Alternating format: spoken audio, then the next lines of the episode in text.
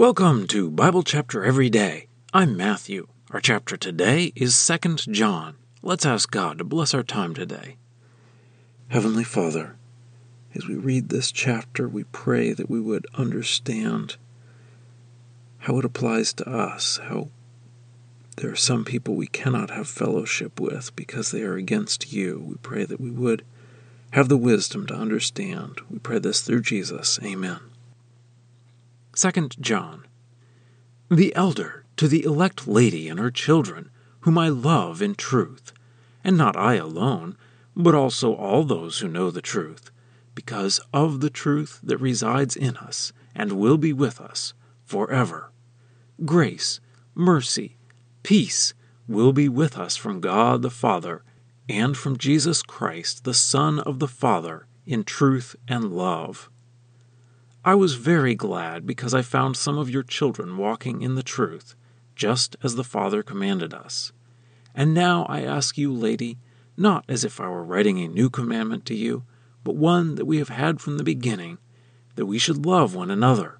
And this is love, that we walk according to his commandments. This is the commandment, just as you have heard from the beginning, so that you should walk in it. For many deceivers have gone out into the world those who do not confess Jesus Christ coming in the flesh.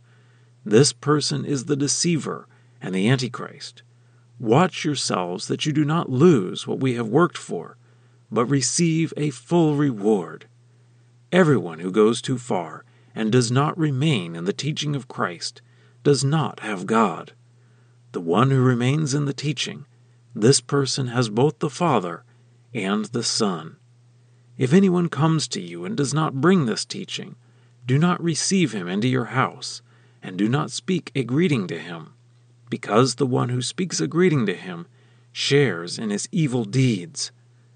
Although I have many things to write to you, I do not want to do so by means of paper and ink, but I hope to be with you and to speak face to face, so that your joy may be complete. The children of your elect sister greet you.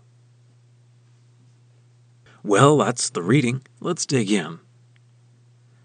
First John didn't have the typical letter elements like a greeting, but Second John is more like a typical letter. It has a from line. It doesn't give a name, but just says it's from the elder. And a to line is a little ambiguous. To the elect lady. Most people think this is a church, and her children are the members of the church, but it is possible that it is a woman who allowed the church to meet in her house. John also mentions the truth on the to line, which is a major theme in this letter. Grace, mercy, and peace are typical words of greeting for Christians, and John is wishing these on his readers from the Father and Son. He again mentions truth and adds love, which will be a point as well.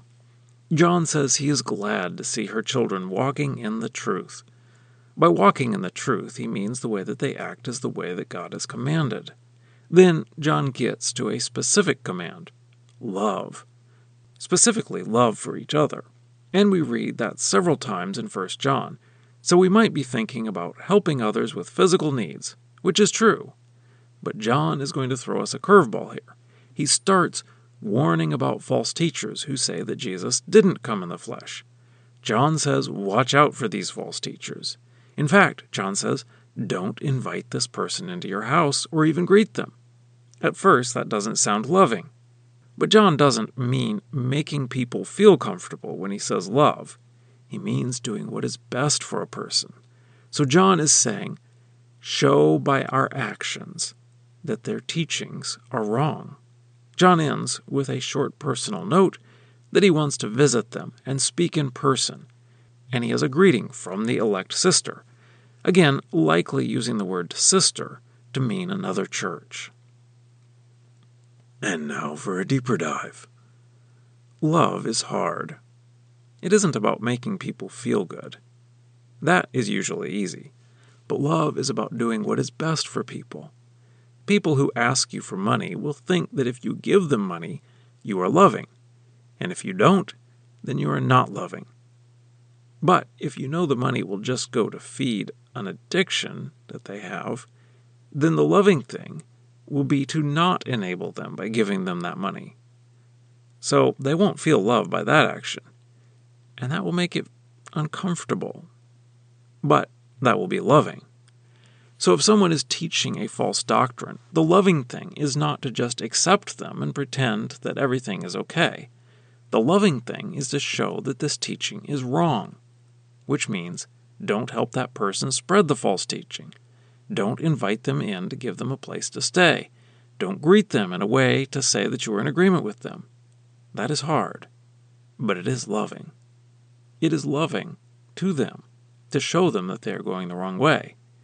It is loving to others so that we are not participating in spreading falsehood to them.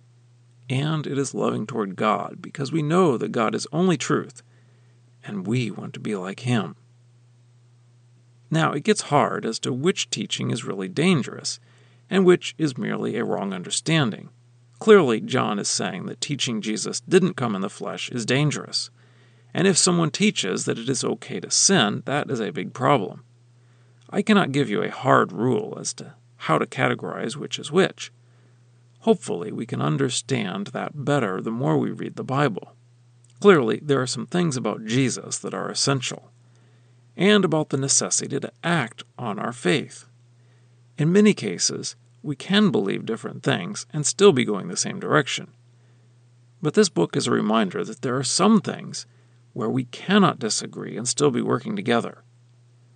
May we love the truth and love each other enough to see those things. Scripture quotations are from the Lexham English Bible, copyright 2012, Logos Bible Software. Lexham is a registered trademark of Logos Bible Software.